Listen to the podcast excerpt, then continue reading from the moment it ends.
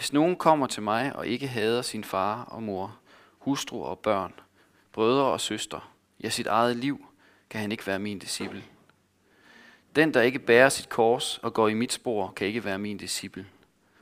Hvis en af jer vil bygge et tårn, sætter han sig så ikke først ned og beregner udgifterne for at se, om han har råd til at gøre det færdigt. For at man ikke skal se ham lægge en sokkel, uden at kunne fuldføre det, så alle giver sig til at håne ham og siger, den mand begyndte at bygge, men kunne ikke fuldføre det. Eller hvilken konge vil drage i krig mod den anden konge, uden først at have sat sig ned for at overveje, om han med 10.000 mand er stærk nok til at møde ham, der kommer imod ham med 20.000. Hvis ikke sender han udsendinge for at forhøre sig om fredsbetingelserne, mens den anden endnu er langt borte. Sådan kan ingen af jer være min disciple, uden at give afkald på alt sit eget. Salt er en god ting, men hvis selv saltet mister sin kraft, hvordan skal den da blive salt igen? Det dur hverken til jord eller gødning, man smider det væk. Den, der har ører at høre med, skal høre. Amen.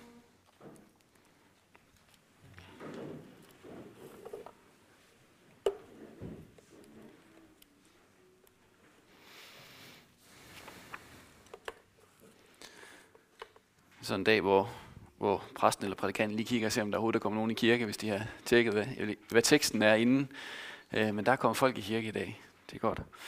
Øh, men hvis vi skal starte med at bede, synes jeg, på den her tekst, at det må ramme rigtigt. Gud, vi takker dig, fordi vi kan bede til dig, og vi kan bede dig, Helligånd, om at, at hjælpe os. At du må gøre din gerning hos os og bringe det ord til hjerterne, så det er dit ord, som ikke er opstået noget menneskehjerte, men som kommer fra dig, Gud. Kom og gør din gerning hos os. Amen. Vi skal tale om, øh, om øh, omkostningerne ved at følge efter Jesus, prisen. Og øh, da vi sådan øh, begyndte at komme her i, øh, i menigheden, så øh, noget af det første, det, der skete, det var, at Emil han kom hen og spurgte, om jeg ikke ville være med til det her øh, ultimativ mandehørm, eller noget af den stil, eller hvad det hedder, som er det her løb, hvor man skal løbe igennem mud og alt muligt andet, øh, alt for længe.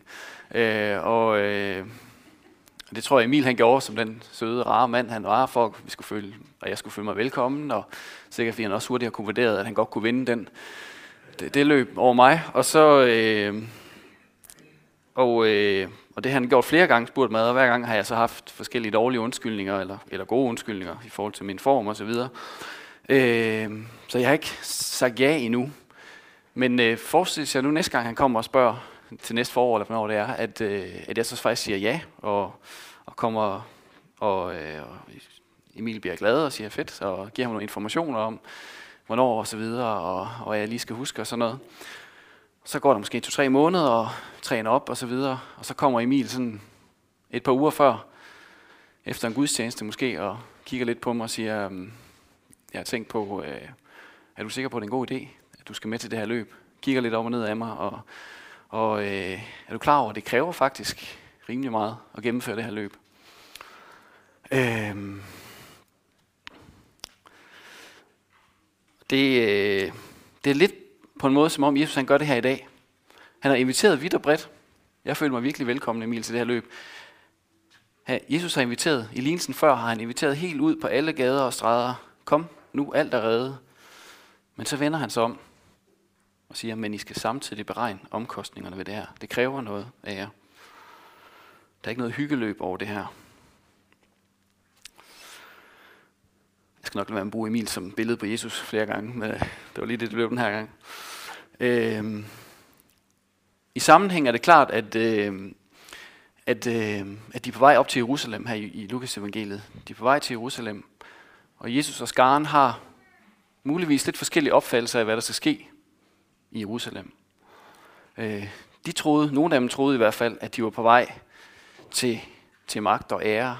Jesus han skulle komme og befri Jerusalem og Israel for romerne. Og så skulle han jo få magt og ære Jesus, og så skulle de måske også få magt og ære dem, der fulgte efter ham, som var en del af det. Sådan har nogen, der har tænkt. Og nu siger Jesus så på den mest voldsomme og tydelige måde, at dem, der følger ham, De skal ikke regne med værtslig magt og ære på den her jord. Vi skal være klar på en loyalitet, hvor man kan skulle være villig til at ofre alt det, man har kært her i livet for ham. Og man skal berede sig på en lidelse, der faktisk svarer til den lidelse, som et menneske, der er dømt til henrettelse på et kors, har, når den går der og bærer korset på vej hen til henrettelsestedet. Så det er det, vi skal i dag. Vi skal, vi skal beregne omkostningerne ved at følge efter Jesus. Vi skal tænke over det, rense af os selv. Hvad indebærer det? Hvad kræver det? Hvis vi særligt har en tro omkring, at det her med at følge Jesus bare er noget, der skal give os sådan en fred i sjælen og være en del af et godt fællesskab, men at det ikke må betyde afkald i vores liv.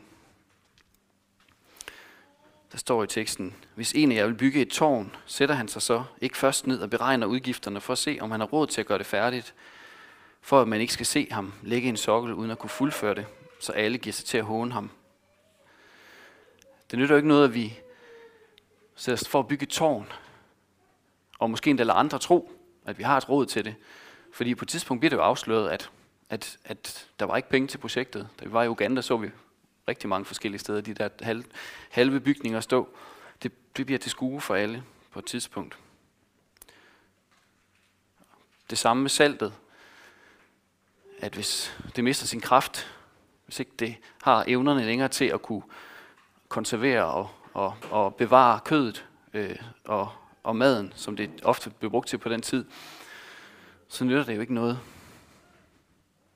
Det du ikke noget, vi ligner discipler af Jesus, hvis, når det rigtig gælder, når vi øh, kaldes til at tjene ham, at vi så faktisk i virkeligheden ikke er interesseret i det. Vi er ikke interesseret i, at det faktisk må, må koste noget for os. Vi er ikke interesseret i at vende en anden kendt til, hvis Jesus kalder os til det, eller til at vise vores fjender kærlighed.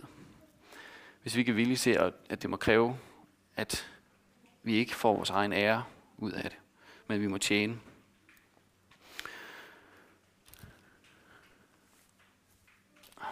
Så kunne man håbe, at man kunne hjælpe Luther og gøre det lidt blidere, men det gør han ikke. Han konkluderer bare, at den, som ikke bærer korset, er ikke en kristen. Vi skal arbejde ned i det her. Men grundlæggende så vil Jesus, Jesus ikke lade os være illusionen om at følge ham, hvis ikke vi reelt gør det. Og vi skal se på, på tre forskellige omkostninger, som Jesus han taler om her i teksten, øh, som, som jeg tænker er, er generelle for, øh, hvad evangeliet kræver af os. Det kræver for efter os. Og det er klart, at i lande med forfølgelse, der, der vil de her ting, som vi skal snakke om, være meget konkrete i, i, i visse tilfælde, øh, omkring sin familie, omkring øh, sin ære og øh, omkring øh, øh, sin ejendom, hvad man ejer, at der, der vil man kunne risikere alle tingene. Man simpelthen konkret mister om at opgive sin familie, når man skal følge Jesus. Men jeg tror egentlig også nogle gange, øh, jeg fald selv i mit eget hoved har det gjort, som om det måske ikke har så store, udfor, øh, så store omkostninger i mit liv. Men jeg tror, når vi nogle gange tør og lige at lægge os ned og tænke det igennem, kan se, at, at det faktisk også kan have nogle ret store omkostninger i vores liv, og vi må også være, må være klar på det. Det første omkostning, som øh, Jesus taler om, det er familien og slægten. Og jeg tror også godt, vi kan tillade os at inkludere det sociale netværk, fordi at på Jesu tid, så betød familien og slægten alt øh, i deres tid. Og, og der fylder venner måske mere også, så der tror jeg også godt, vi kan, må kunne sætte vores sociale netværk ind i det her. Øhm, hvis nogen kommer til mig og ikke hader sin far og mor, hustru og børn, brødre og søstre, ja sit eget liv, kan han ikke være min disciple. Jesus mener ikke her, at vi øh, skal have vores familie. Vi skal ære vores mor og far. Det bud gælder stadigvæk. Vi skal elske og ære vores ægtefælle osv. Men vi skal ikke fjerne den voldsomhed, der er i de her ord. Fordi jeg tror, at Jesus vil understrege den afgrundsdybe forskel, der i virkeligheden skal være på den kærlighed, vi har til Jesus, og den vi har til alt vores familie, vores, vores netværk, alle dem, vi holder af. Der skal være en afgrundsdyb forskel. Den er så meget større og vigtigere i vores liv, at den kunne, skulle kunne sammenlignes med had. Jesus han siger det et andet sted. Øh, den, der elsker far eller mor mere end mig, er mig ikke værd. Og den, der elsker søn eller datter mere end mig, er mig ikke værd. Og øh, Jeg kunne godt hurtigt begynde at fortælle alt muligt om, at det betyder noget lidt mindre, end det, det ser ud til og sådan noget. Men jeg tror, vi skal passe på med at tage brøden ud af det her. Øh, fordi det, som Jesus han siger, det er, at hvis vi baserer vores frelse og vores lykke på nogle af disse ting, nogle af de her fantastiske ting, som, som mennesker og relationer i vores liv er, så lever vi på en illusion, fordi det kan ikke give os noget af det. Og det er måske noget, vi alle sammen går rundt og ved, men nogle gange så har vi brug for at blive mindet om det. Det er kun Jesus, der kan give os de ting, som skal bringe os frelse, og ultimativt også lykke i vores liv. Så der må være en kæmpe forskel på den kærlighed. En omkostning ved at følge Jesus er altså, at vi ikke kan have vores identitet helt grundlæggende og vores fred i vores ægtefælde. Vi har jo specifikt nævnt ægtefælden. Øh, når den dybeste nød rammer os, når vi står for dommens dag, når mit liv skal gøres op, sættes til regnskab, så kan min ægtefælde ikke gøre noget, kan ikke hjælpe mig.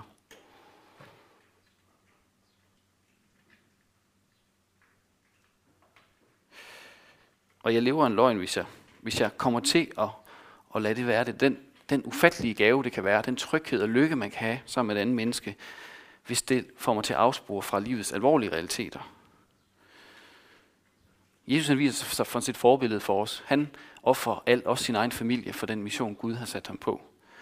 Men vi ser faktisk også på korset, i Johannes evangeliet hører vi om, at, at Jesus har den omsorg for sin mor, at han sørger for, at Johannes tager sig af, vil tage sig af hende, øh, når han er væk. Øh, så det er ikke nogen modsætning til at have kærlighed til sin familie, men der er en meget dyb alvor i det, at Guds mission, det Gud kalder os til, står højere. Vi kan heller ikke bygge vores lykke og identitet på børn, på vores egne børn. Og børn er jo virkelig også et godt eksempel på, når man har prøvet det, hvor meget lykke det kan bringe i ens liv, at opleve øh, at blive far eller mor og til et barn, og leve med det, vokse op, se det vokse op. Men det kan heller ikke give mig den ultimative lykke. Det kan heller ikke hjælpe mig i forhold til min søn, i forhold til min, den afstand, det har bragt til Gud, men også til andre mennesker. Det kan ikke komme ned og helbrede roden af det, som er vores problem.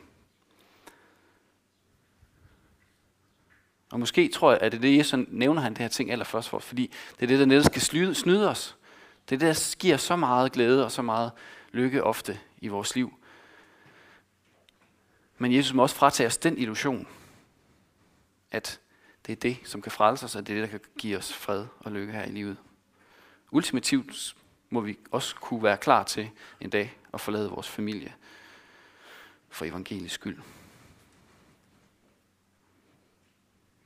Det er lykkeligvis ikke noget, vi behøver i vores land, men, men det må ligge der som til ultimativ. Den anden omkostning, vi skal bære vores kors. Og bære vores kors er den handling, når man bærer korset hen til det sted, man er bedømt til at blive henrettet, og bære det hen mod, mod henrettelsesstedet, som Jesus også gjorde, øh, og blive spottet og hånet på vejen derhen til sin død. Og øh, det handler altså om, om, om vores ære, vores ry, vores hån, at andre mennesker øh, vil kunne håne mennesker for det her, som også øh, Randi var inde på. Øh, en del af det kan være, at jeg kan risikere at miste min anseelse. Vi må bruge eksempler.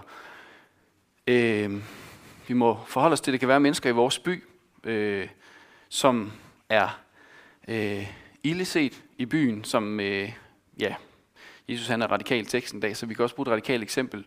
En, lad os sige en, der er blevet dømt for pædofili, som øh, andre mennesker har skåret hånden af, som måske ikke længere lever det, men alligevel ikke er noget, et menneske, som andre har lyst til at have noget med at gøre. Men Jesus kalder på os. Han minder os om hans kærlighed, minder os om at skulle vise den kærlighed til det menneske, invitere det på kaffe, øh, være sammen med det menneske, og mennesker, der har prøvet at være de ting, ved, hvor hurtigt det forhold, det syn, andre mennesker har på en, kan ændre sig alt efter, om man ses sammen med nogle bestemte mennesker. Øh, der må vi også overveje, at vi er villige til at forhøre det kald til at skulle være noget for nogle mennesker, eller måske ikke prioritere de mennesker, som er noget ved musikken, der hvor vi er, men prioritere de mennesker, der ikke er så meget, som ikke er særlig populære og risikerer at miste noget på vores konto. Ja, at mennesker faktisk ligefrem begynder at tale bag om vores ryg, fordi de synes, vi skulle bruge vores tid på noget andet.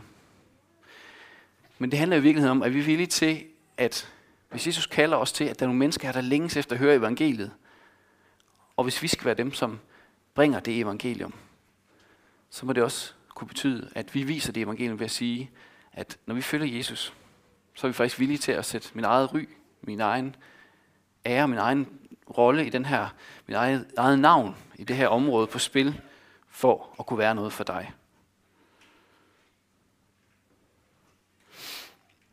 Det kan også være, at vi er kaldet til at tale sandhedens stemme på vores arbejdsplads, eller der, hvor vi er.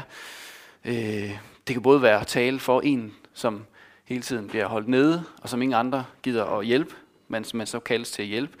Det kan være at tale sandhedens stemme, når det gælder ufødte børn, eller tale om en syn på det, det kristne syn på parforhold, øh, og dermed få lov til at minde folk om Guds trofaste kærlighed ved at fortælle om, om, om, om synet på, på øh, det kristne syn på ægteskabet, selvom det ikke giver ret mange point på, på øh, æreskontoen i forhold til ens omdømme.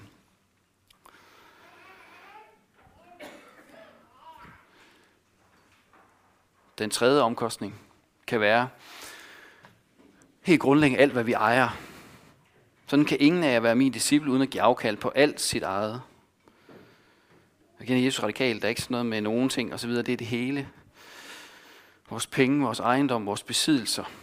Skal vi ikke gøre os nogle illusioner om, at det kan give os det, og vi, vi kender selv, vi ved, at den lykkefølelse kan, kan give os at gå og have ventet på at skulle købe den der bil, eller hvad det er, man har glædet sig til, og, og så få den i hænderne. Øh, men det er ikke det, som vi helt grundlæggende har brug for som det væsentlige i vores liv. Og det betyder jo også, at vi faktisk må være klar på, når vi er kristne, at vi er der, vi er i vores liv, og vi takker og glæder os over de ting, vi har fået, og den rolle og det arbejde, vi har fået osv. Men det er derfor, vi altid har prædikner en gang imellem om de her ting, for at vi bliver mindet om. Men samtidig så har vi også sagt til Jesus, at vi er villige til, at alt det er på spil, fordi alt det er dit. Alle de ting, det er noget, vi har fået af dig, så det er også, det er også dit. Så hvis vi kaldes til at, at skulle tage ja, Afrika, det er det klassiske eksempel, men, men, men skulle sælge mange af vores ting for at kunne gøre noget andet, for at, at, at kalde, så tror jeg, det er vigtigt, at vi en gang imellem vores aftenbøn er villige til at sige det til Gud og sige, jeg er også klar, hvis det skal være. Jeg vil godt nok, øh, der er mange udfordringer i det, og det vil du hjælpe mig med, men jeg er klar på det, der skal til. Jeg hørte om nogen i England, som, som, øh, som havde lavet kirke, hvor nogle hjemløse havde lavet kirke under en bro et sted. Øh, og det var jo det mest oplagte at bare holde gudstjeneste der, for de var, for de kunne ikke finde ud af at være i den kirke. Det, det fungerede ikke særlig godt. Så de havde kirke, og dem, der skulle hjælpe med det, jamen, jamen det gav jo ikke nogen mening, de rendte rundt i deres store Volvo og sådan noget. De måtte derud at være kirke for dem, og det gjorde altså bare, at de ikke lige skulle have så mange af deres ting længere. Det var det, de blev kaldet til. Eller mig, jeg går og drømmer om vores Stine slægtsgård, vi bor derude, og vi skal lave alle mulige fine, gode ting, og lidt retræte sted, og jeg har mange drømme for det sted, og alle de bygninger, og går og, og drømmer og så videre, ikke? Uanset hvor godt og rigtigt det kan være, det kan også være, det Gud han bruger det til, men jeg må være klar på, at det kan være, at Gud vil noget andet. Vi er taknemmelige for vores egen del, men vi ved, at Guds mission, det han vil og kalder os til, er vigtigere.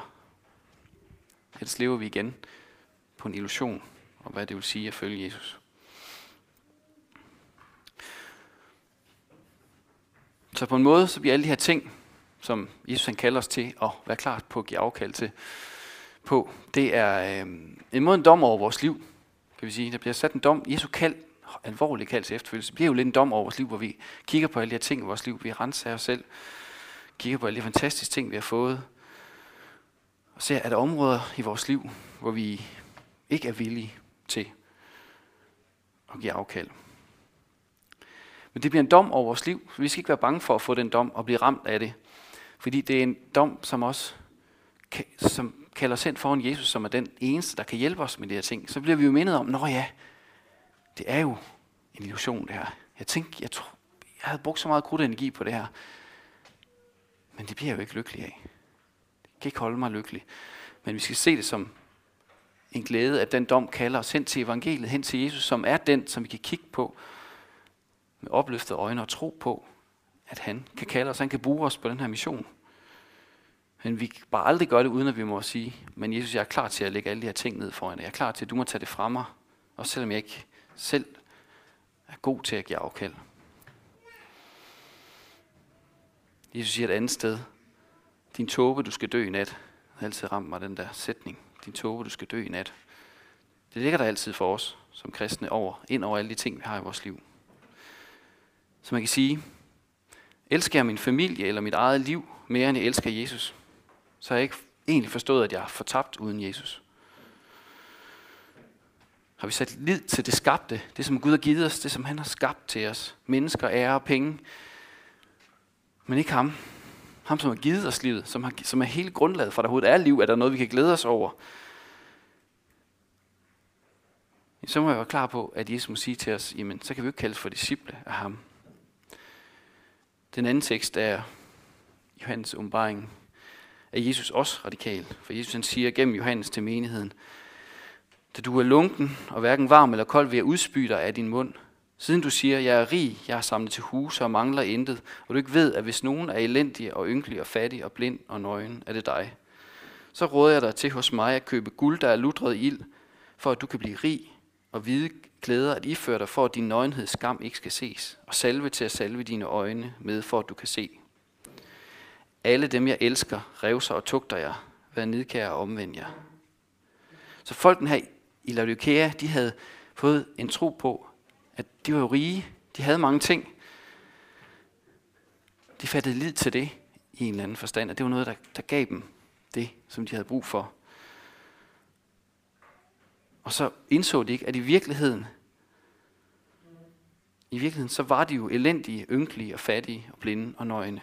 Og det er vores virkelighed. Det må vi sige, at i virkeligheden uden Jesus, så er vi elendige og ynkelige og fattige og blinde og nøgne. Men vi ser også i teksten her, og det er vigtigt at komme frem til, at det er Guds kærlighed. Det er fordi Jesus elsker os, at han taler sådan til os. At han, at han minder os om, at vi skal beregne vores omkostninger. Fordi han ønsker ikke, at vi skal leve på en illusion. Den brede vej er fristende.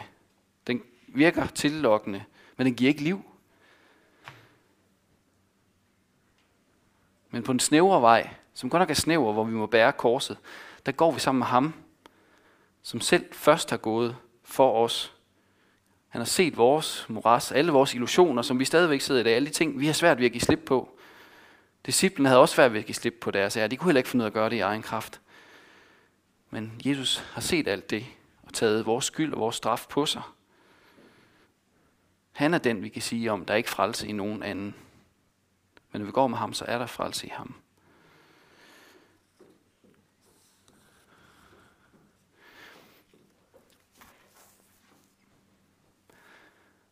Så det er en rensagelse, vi må tage ned over os i dag. Men der er også lige til sidst her et par misforståelser, som vi let kan løbe ind i her. Fordi sættes vi så ikke ind under en ny lov på en eller anden måde, hvor vi skal ligesom leve op til at, at, at, at kende Jesus. Vi var jo lige sat fri ved hans evangelium, og så skal vi til at gøre en masse. Og hvem kan dog gøre det? Hvem kan leve op til at sætte Jesus højere end alt andet?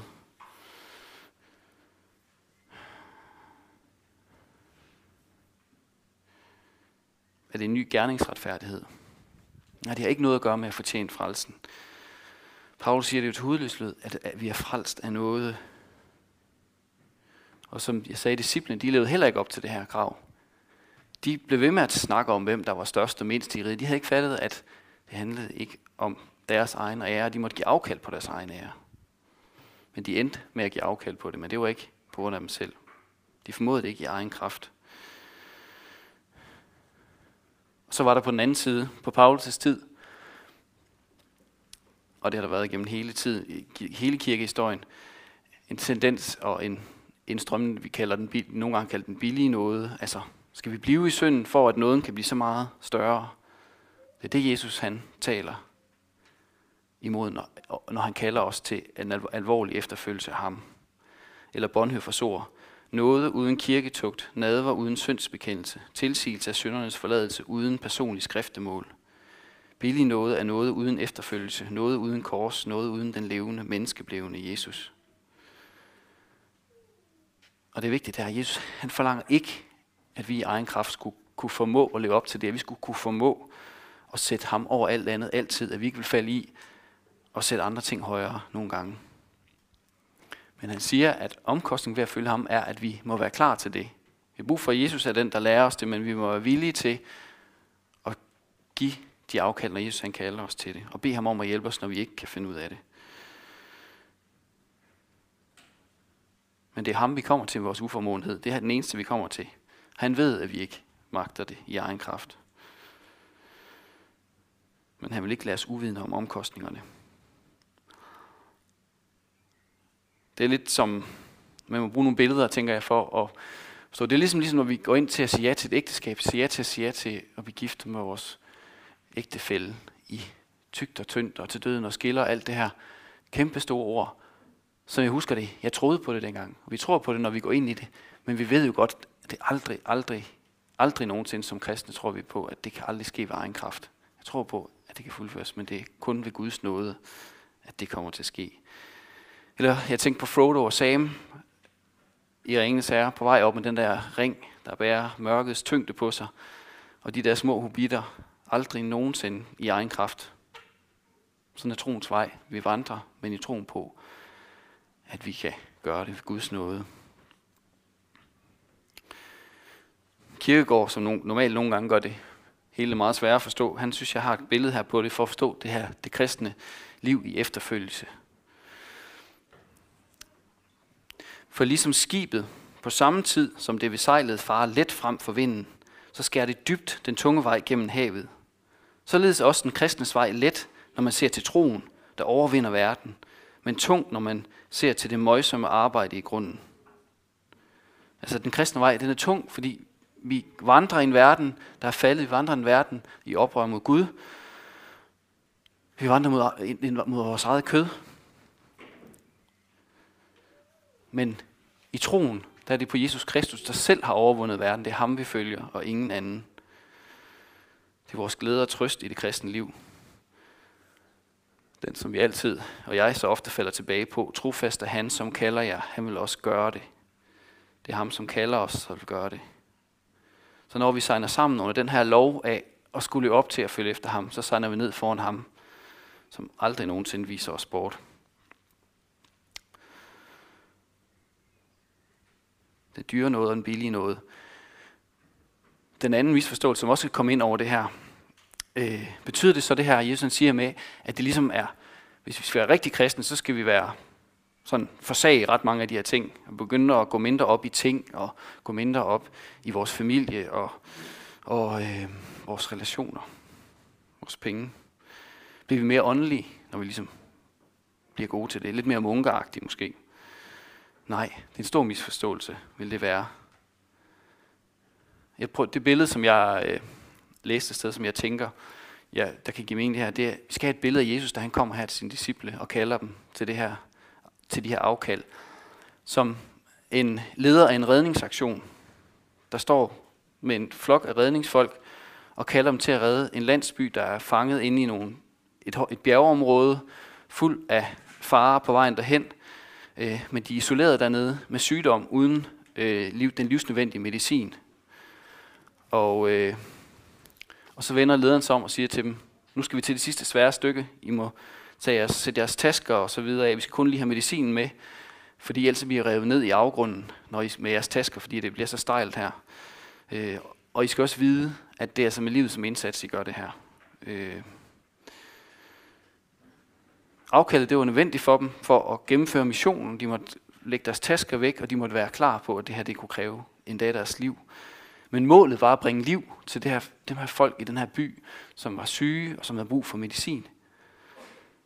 Det var ikke fordi, der var noget i vejen med deres ting i sig selv. Det var ikke fordi, der var noget i vejen med, med, at, øh, med deres liv. Det liv, de har for Gud. Men det var på grund af, at de skulle med til at bringe liv. Sådan er det, når vi følger, når vi giver afkald i Guds rige for at følge ham. Så er det for at bringe liv og lægedom til os selv og til andre. Jesus siger selv, at altså ved ham er alting, er, er alting skabt. Det er ham, der er livets øh, kilde. Det er ham, der livet kommer fra. Så han har ikke noget imod livet, alt det skabte. Søg først Guds rige og hans retfærdighed, skal angives jer i tilgift. Vi søger hans rige, og han giver os det andet. Men det er for at genoprette det, som er gået galt. Det er fordi, han også ser det dybe sår, der er ned i, også i alle de her ting, i familier, i ægteskaber, i i folk, der har ting, og der kommer magtmisbrug ind osv. Han ser det sår og den afstand, der er kommet fra det Gud, han har tænkt, og allermest fra den Gud, som har skabt os, som ønsker at være i relation med os. Og mod vores oprør og verdens oprør, der nytter de her ting ikke noget. Der er det at kende Jesus og følges med ham og være en del af hans mission, der nytter noget. Det er kun ham, der kan frelse og genoprette de her ting, så vi kan glæde os til den nye jord. Og vi kan glæde os over at nyde familie og venner, relationer og ting, fysiske ting, uden hovmod og misundelse, uden magtudnyttelse osv. Jesus selv, han glædede sig til at skulle spise sammen med disciplene, fysisk sidde sammen med dem, være i relation med dem og spise. Derfor gav han afkald, og derfor giver vi afkald, for at vi kan få, være med til selv at fordele livet, og andre mennesker kan få lov at fordele i Guds liv. Så vi slutter med Paulus' ord i Romerne 8. Lidelserne i den tid, der nu er inde, er for intet at regne mod den herlighed, som skal åbenbares for, på os. For skabningen venter med længsel på, at Guds børn skal åbenbares. Skabningen blev jo underlagt tomheden, ikke fordi den selv ville, men på grund af ham, der gjorde det, og med det håb, at også skabningen selv vil blive befriet fra trældommen under forgængeligheden, og nå til den frihed, som Guds børn får i herligheden. Vi ved, at hele skabningen endnu sukker og vonder sig sammen, og ikke alene det. Også vi, der har, fået, der har ånden som første grøde, sukker selv i forventning om børnekår og et læmes forløsning. Så i dag siger vi til Jesus, at vi vil give afkald for din skyld, fordi du er kommet for at redde os og verden giver os et håb. Så vi skal turde gøre det med frimodighed. Turde stille os selv med frimodighed. Gud han elsker os, det er derfor han gør det. Derfor han tugter os. Vi vil bede sammen nu. Gud, vi har brug for at bede til dig, når, når du kalder os til at følge efter dig. Du kalder os til at gøre nogle gange radikale ting. Give slip på noget, som vi har svært ved selv at give slip på. Og Gud, vi bekender, at vi ikke kan gøre det i egen kraft. Vi bekender, at vi ikke har det i os. Men vi takker for din store kærlighed og barmhjertighed. Dig, som er redningsmanden, som kommer til os og er kommet til os. Som også ønsker at komme videre til andre. Hjælp os til at se og ture lægge vores liv ned foran dig. Giv dig det hele. Og så lad dig gøre med det, som du vil. Vi beder for os som menighed, at du vil gøre det. Du vil vise os for hende. Du kalder os, og du vil vise os også der, hvor det har afkald. Hvor det var noget andet, vi havde regnet med osv. Ja, men allermest takker vi for din nåde af ny hver morgen. Og vi beder om, at vor Herre Jesu Kristi nåde og Guds kærlighed og Helligåndens fællesskab må være med os alle. Amen.